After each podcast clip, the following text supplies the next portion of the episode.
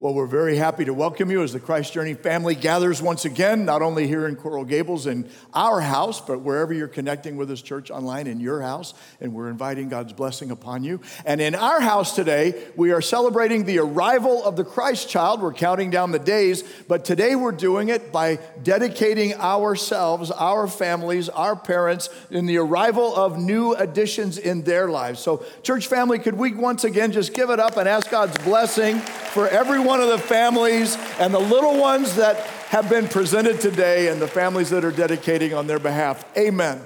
Amen. And if you're a guest with us today, thank you. You honor us with your presence. We're so grateful that you're here, and we pray that you will take away some inspiration and some hope and perhaps some reason to maybe come again. We're very happy that you're with us today. A um, couple other real quick updates that I need to give. Thank you to the many of you that were praying 24 hours. We had a 24 hour prayer vigil around the clock this week in anticipation of a zoning appeals board meeting. And at that meeting, the zoning appeals board decided to defer our Sunset Drive proposal decision until January 5th. So our prayers continue. Let's invite God's blessing upon all of those board members, upon all of the neighbors around the Sunset Drive, and upon every person and part that has brought us to this point in that journey. But there's the brief update there. So thank you for your prayers. And then also, I got an early Christmas gift this week. The scholars, we have a group of scholars from Oxford University who will be coming to be with us from the Oxford Center of uh, Christian Apologetics, and they confirmed just this week that they'll be with us January the 21st for an all day Saturday conference on dealing with some of the issues that we face in our world. So I wanted to say thank you, God. That's like an early present that He has brought into us, and we want to share that with everybody who can connect to us. So, but our series continues to ask the question what does it take to give the perfect present. And the last time we were together, we understood okay, it starts by taking time and giving thought. You take time and you give thought to the person that's going to be receiving this gift that you want to be the perfect present. Okay, what do they love? What do they like? What do they want? What, what's their size? What's their color? You know, what, what would they truly need? What would they truly appreciate? And so we start by giving time to take some thought, and then came to understand that God did the very same thing when it came to that first Christmas gift.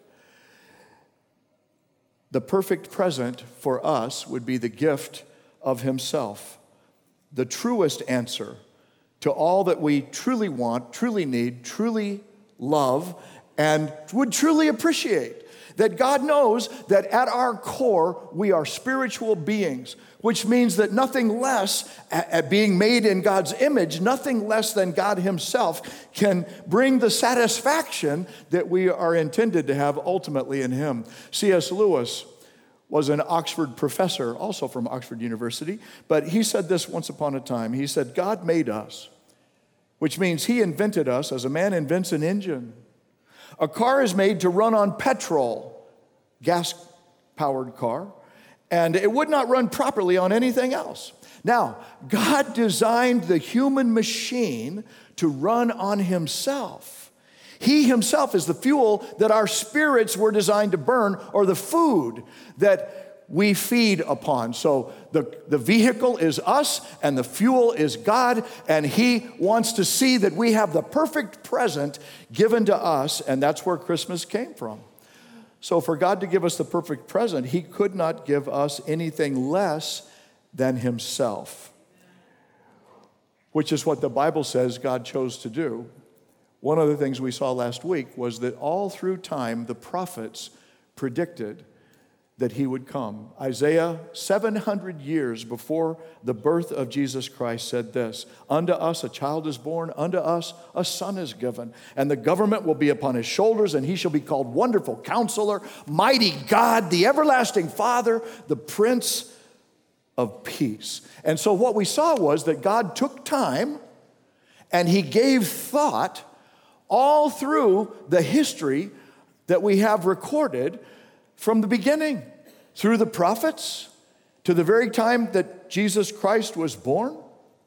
And even before the creation, before the creation of the cosmos, the scripture says that God, before He ever said, Let there be light, He had already chosen us in Christ to say, I will be there in love for you.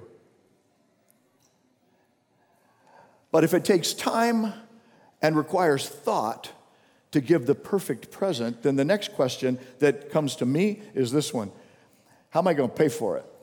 You know, you, you take the time, you think about your person that you really want to give the perfect present to, and the next question for me is, can I afford it? you know, I've identified it. Now, how am I going to pay for it? You got to be able to pay for it. I remember um, when I asked Lisa to marry me, and she graciously accepted. I was so thrilled about it, but I wanted her to have the perfect present. And of course, you know, the perfect present for a newly engaged woman is what? So ring, yeah, get a clue, Bill. And so I had to figure out how am I going to pay for that? Because at the time I was living in a garage apartment and I was serving as the youth director for a very small church in Oklahoma. And I wanted it to be something special so that when she would look at it or anybody else would look at it, then they would immediately think, "Oh, she's loved." You know, I, that's what you want the gift to be the perfect gift. And but on my youth ministry salary at the time, I'm telling you, there's not a lot of margin there. So I had to figure out what am I going to do about this? Well, I concluded I'm going to have to make payments.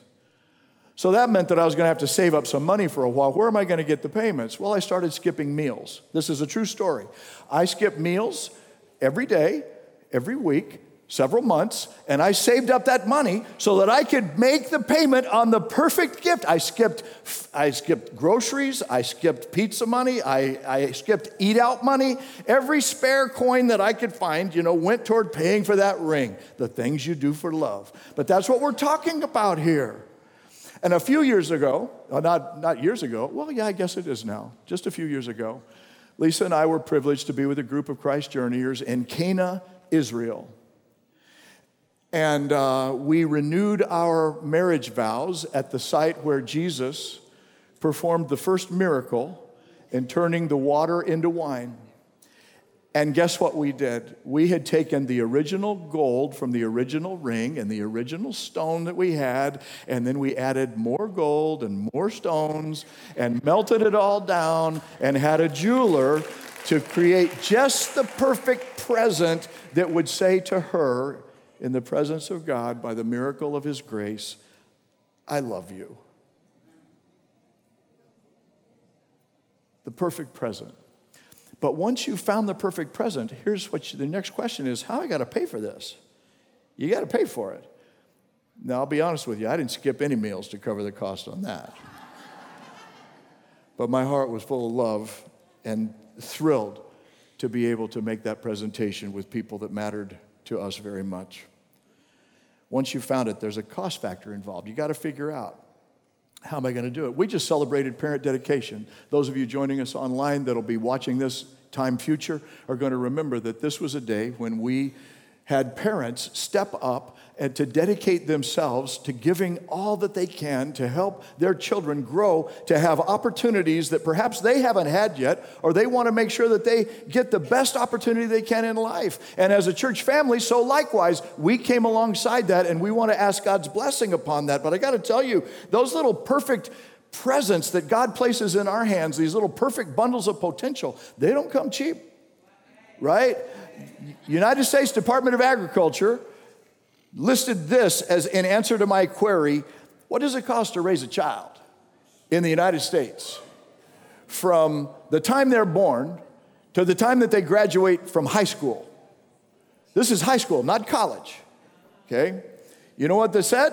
$310,605 United States. That's $17,000 a year without college. Or maybe I should have said to the parents first, you know, close your eyes, you know, don't.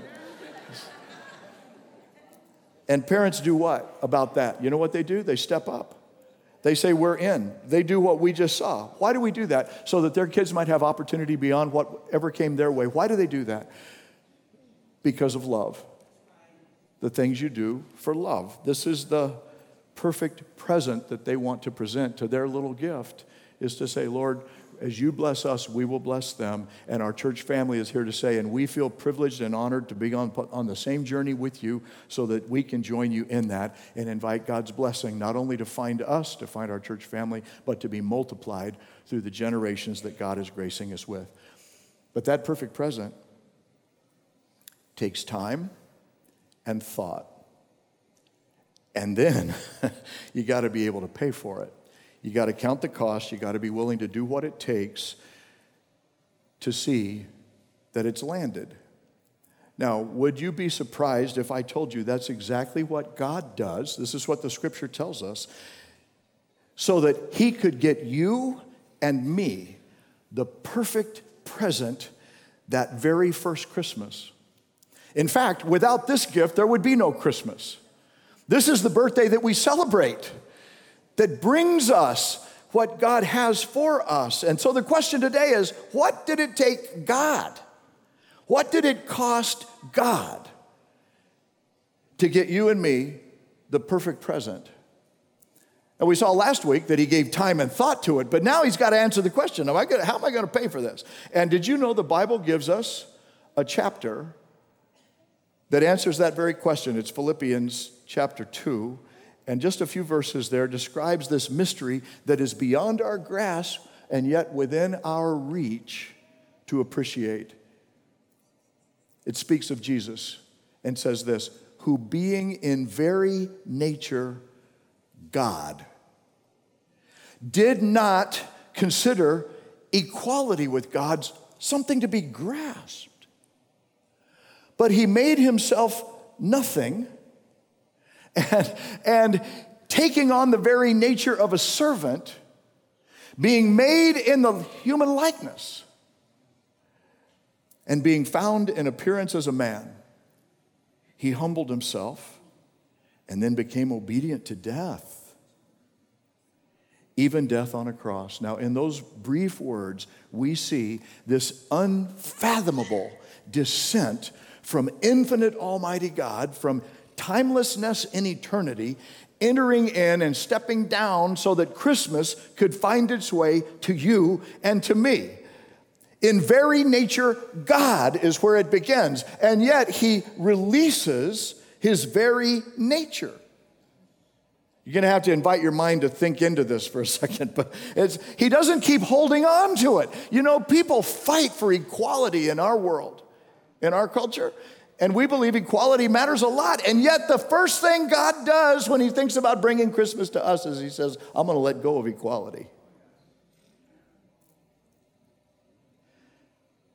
In order for us to have the perfect present, God sees first that it's going to cost Him giving up His own equality. That God is going to have to let go of something that has been essential to His Godness and his godness will never be the same because he's giving it up. First step down. After choosing the path of release, then what does God do? It says that he empties himself out. He, he makes himself nothing. That word simply, it really means he pours himself out. How did God get Christmas to Bethlehem and then to you? Well, first, he, uh, he chooses the path of release, and then next, he pours himself, he empties himself out. What had defined God? And theologians write volumes about this, trying to understand. But it says his essential godness to that point. He pour, he chooses to pour out. He empties of himself. God essentially dies to himself. We hear the New Testament say you need to die to yourself. Well, God does that at the outset here the intrinsic value that had defined God through eternity past, he lets it go and then he pours it out. It's like after he embraces the thought in his mind, what does it take to give the perfect present? It takes time and thought. God takes time, he gives it thought, and then he displaces himself, empties himself to do what? Third step down, take the form of a servant. Now, there's another word that's offensive to us. That's as somebody who belongs to somebody else. A servant is someone who belongs to another. By definition of this Greek word, it says they have no ownership rights over themselves. That's, that's what he's saying. No rights of their own. And so this word is also used in the New Testament of believers who willingly live under Christ's lordship as fully devoted followers.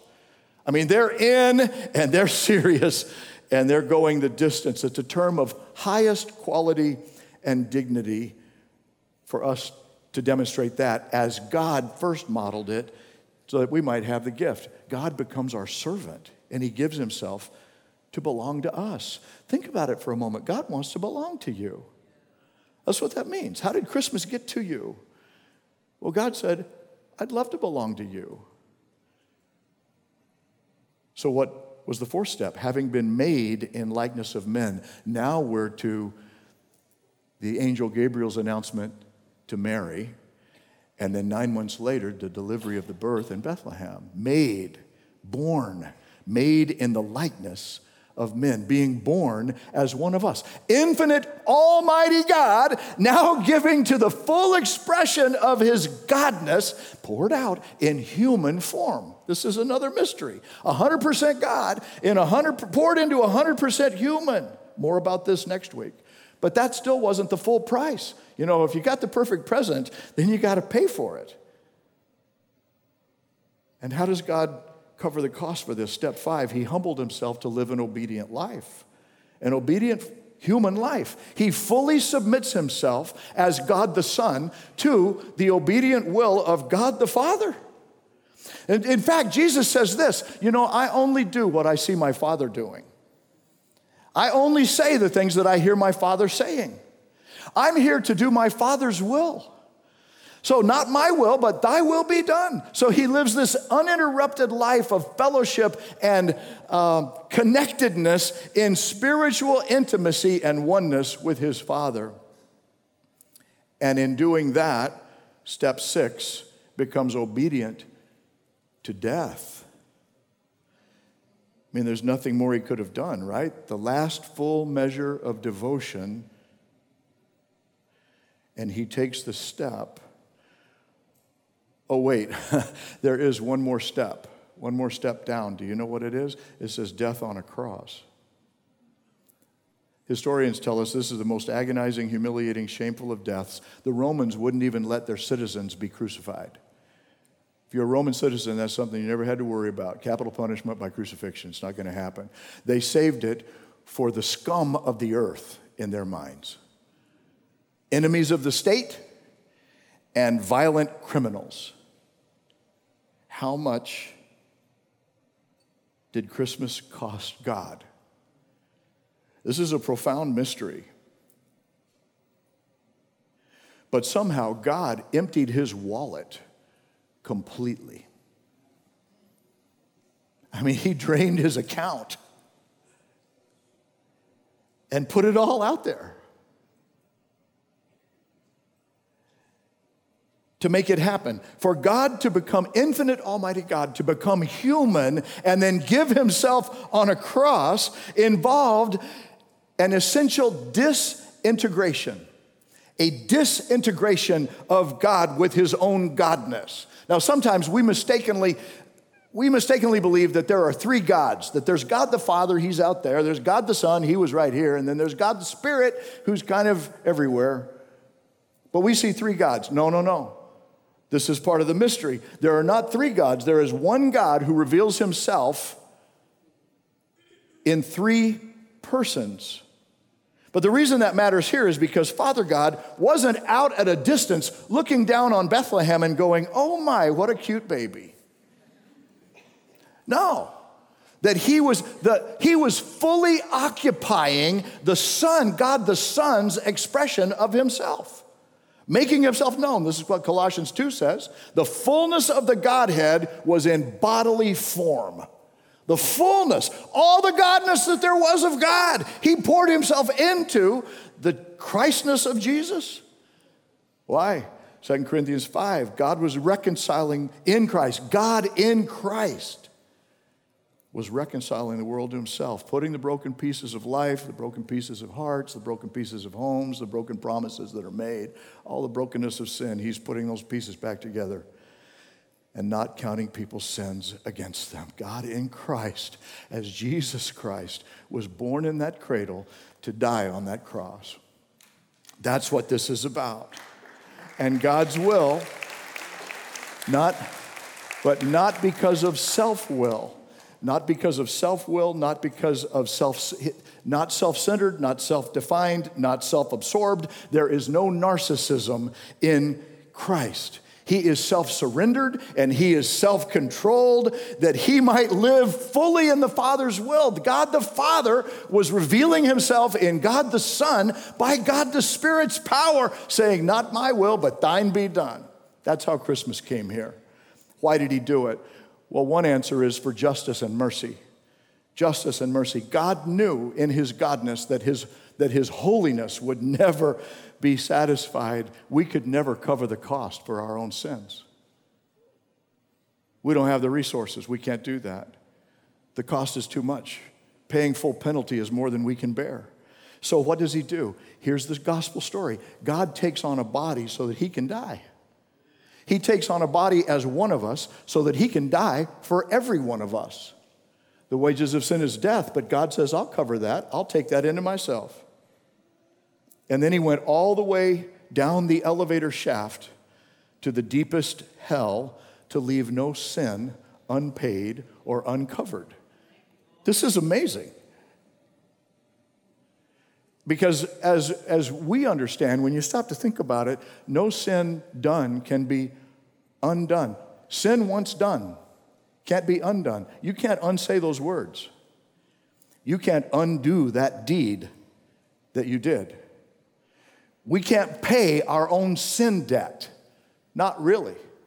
Human courts in this regard are, uh, are like a shadow of true justice, where we get to say, something's wrong, something needs to be made right. But then we also feel so helpless because we can't undo much of the deeds that have done such damage. Once they're done, they can't be reversed. It's like a bell can't be, you can't unring a bell, you can't unscramble eggs. We say we want justice, we do, but we don't have what it takes to do pure redemptive justice. But God's holy love does full justice in himself, then offers mercy from the price wholly paid. So here's what that means. Practically speaking, mercy doesn't mean that you got away with it.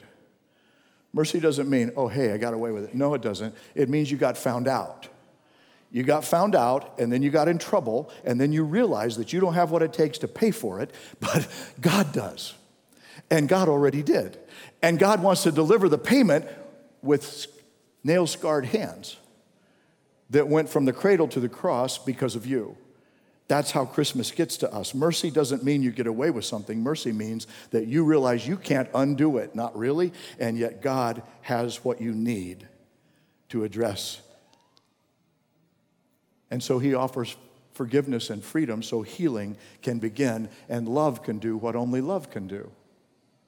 That's what this means. And what can love do? Love opens the door to a new future. In Luke chapter 7, Jesus tells one of those little stories that he was famous for. He's talking to a guy named Simon who's a Pharisee. And uh, he tells him this story. Okay, there was this man, and he loaned money to two people. He loaned 500 pieces of silver, $500, we'd say, to one, and he loaned $50 to another. But as it turns out, neither of them could pay. So he kindly forgave both of them and just canceled their debts. So Jesus asked Simon, Who do you suppose loved him more after that? And Simon said, I suppose the one for whom he canceled the larger debt.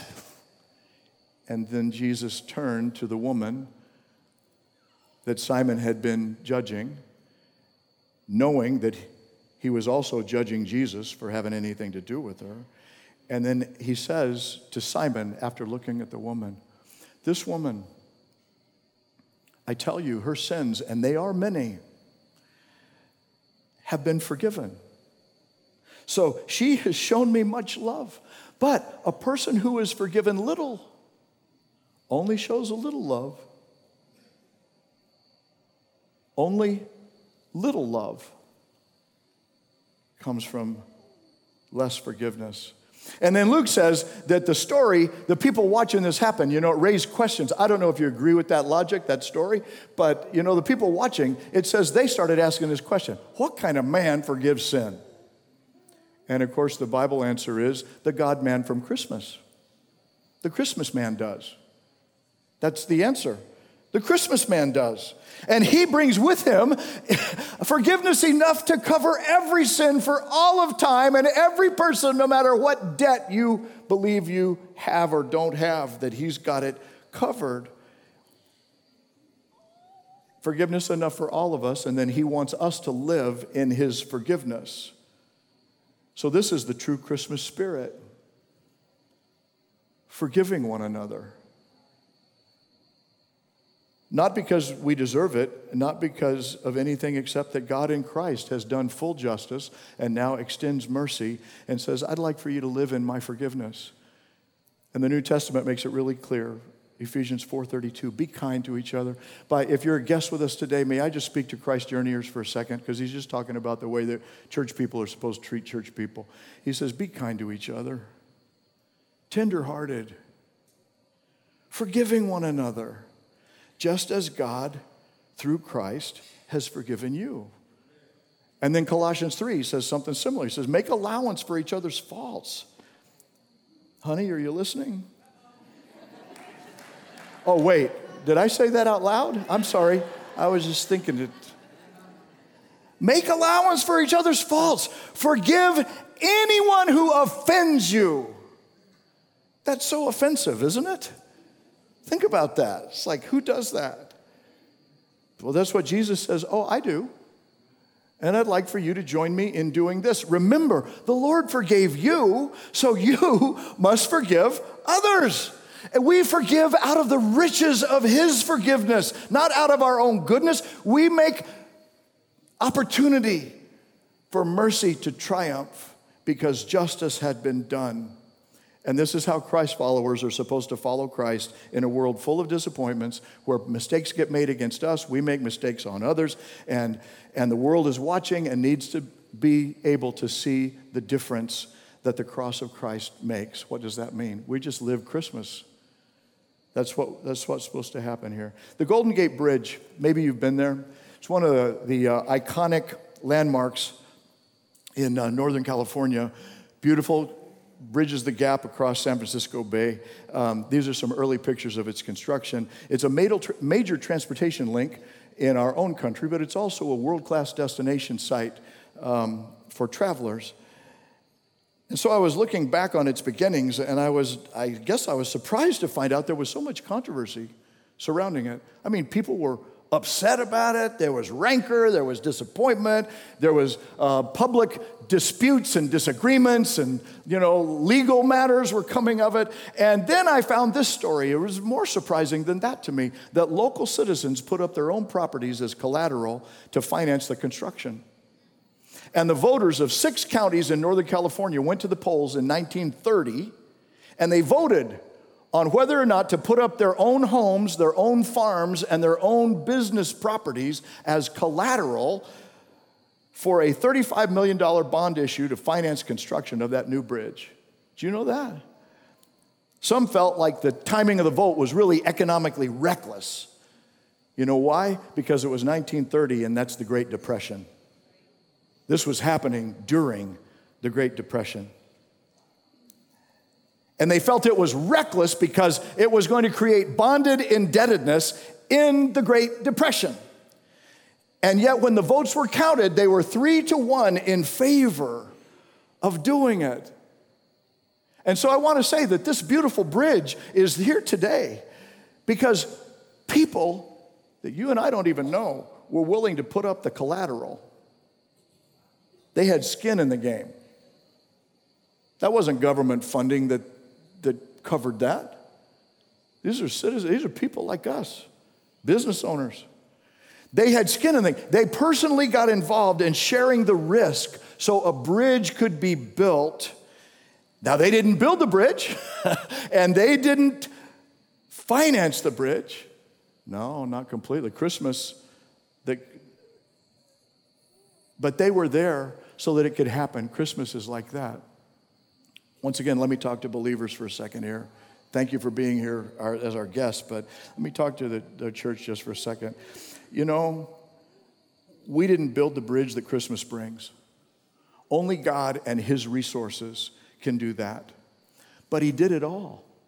He did all the heavy lifting, He did all the deep pocket financing. He was, he was in it all the way so that Christmas could happen, covering all costs so that God could come meet us in Christ and we would have the perfect present in Himself. He covers all those costs. And yet, you know the verse right before the one that I introduced to you? Paul says, Now, believers, let this mind be also in you, that was also in Christ Jesus. And then he goes into that downward staircase. He's like, he's saying, Hey, Christ follower, you got to have skin in the game here. I want to invite you to take a little collateral risk so that Christmas could find you. Let this mind be in you so that the, Chris, the, the risk that made Christmas happen can now find its way to your home and to your life as well. So here's the question Is there a relationship in your life that would be different if you let forgiveness reach it? How can you do that? Well, let's just back up to what we saw God do. First, there's got to be a choice to release. You choose the path of release. You disrupt the status quo of unforgiveness. I'm not going to hold on to my equality. I've got to open it up. Second step, empty yourself, let go of your rights. The right to hold on to that injury, to your pride, to hold on to the hurt. Second thing you get, you know, third, take the form of a servant. Offer yourself to belong in relationship with the other person. Next, he says, clothe yourself in your finest humanity. And then put the, broad, the drawbridge down so that the way could be made clear for the opportunity to happen. Then what? Well, then obey Jesus. You know, the purpose of our church, we say, is to help people find and follow Christ. All you do next is just follow Jesus. What he did, then you do. Just do that. Forgive. Humble yourself in obedience to forgive as you've been forgiven. He said, freely you've received, now freely give. Next, what? Obedient to death. Oh, this is no fun. No, but it's very freeing. You deny yourself, you die to yourself, you say, I am crucified with Christ, but Christ lives in me, and I'm going to let my pride die. And then it's death on a cross. You receive by faith what Christ did on your behalf and re- relieve and allow Him to start living in you as you release the injury and now bring healing through you right into that broken, hurting place. I don't know what place that is for you, but I know God does, and He's wanting to restore relationships as an expression of the perfect present of Christmas. Hmm. The poet got it right when they wrote could we with ink the ocean fill, and were the skies of parchment made, and were every stock on earth a quill, and every man a scribe by trade, to write the love of God above would drain the ocean dry. And nor could the scroll contain the whole if written from sky to sky. Now, back up to the bridge a second more uh, estimates are 40 million cars travel across that bridge every year, annually. Multiply that out over the 85 years of its existence, you got billions and billions and billions and billions of people who have benefited because of that bridge and because of those unnamed people who put up the collateral, who took the risk, who said, I'll, I'll put some skin in this game. And because they did, traffic from side to side has been allowed. I'm thinking also, you know, billions and billions more people have experienced the Christmas gift that God has given us in Himself across that bridge from heaven to earth that reached to us in Bethlehem and then on the cross. And that perfect present has come to you with all costs covered that you might experience that payment in full and freedom forward. But I'm still wondering how is that supposed to get to our relationships and to our hurt places? How is that the power of God's forgiving Christmas supposed to make it into your home? Well, I'm thinking somebody's got to put up some collateral. You don't pay the whole price. You can't. But you could take the risk of putting some skin in the game and saying, I'll welcome you, Jesus, into this part so that my part of giving my loved ones the perfect Christmas this year could happen. See, it takes somebody that's willing to take the risk. Is that somebody you? Let's pray. Gracious God, thank you so much for the reflection upon the, the time and the thought that you've given, and now the cost, this unspeakable cost that you have paid, that we might experience everything that Christmas means and that being related to you means. I need help with this one. Um, I don't want to give up my equality. I don't want to give up my hurt. Sometimes I just rather keep holding on to a grudge. But what I do want is for my wife and my family, for my kids, for my church, for my Lord to be able to experience the perfect present this Christmas. And so, Lord, for me and people like me, right now, I'm willing and open to receiving your tender mercy and your kindness and your forgiveness so that my wife could, and my kids could, and my grandsons could, and my church can, because you're doing the work. And I'm wondering if there's another brother here or another sister here who's in the same place I am and would say, I've held on to this for too long, just want to let it go. And uh, put the drawbridge down from my side of the road so that healing could come.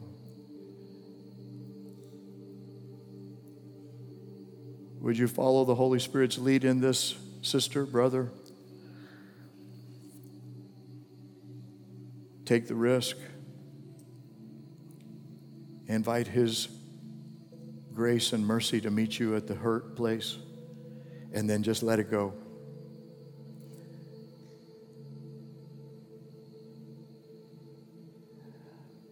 And perhaps today you've realized that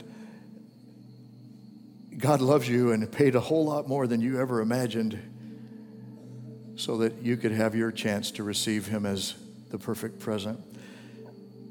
If you'd like to take that step, you can do it with me in prayer right now. Lord Jesus, I believe you love me, and I'm so thankful that you came for me. And I invite you to forgive my sins, to come into my life, and fill me with your presence and with your love. Teach me how to turn from going my way as I learn to go your way and I receive you as my Savior and my Lord. Our heads still bowed just for a moment, but if you prayed that prayer with me and would let me ask God's blessing upon your next steps of faith forward, would you simply slip your hand up, hold it up for a moment so that I'll have a chance to see? And then if you're joining us online, you can just put that right in the chat as well and let us pray with you there, right here in the middle of the, of the room. God bless you, sir. Anyone else? Over to my right. All right, in the front. Thank you so much. God bless you, sister. Anybody else? It's hard for me to see sometimes in these lights, so amen. Toward the back in the center on my left. Thank you.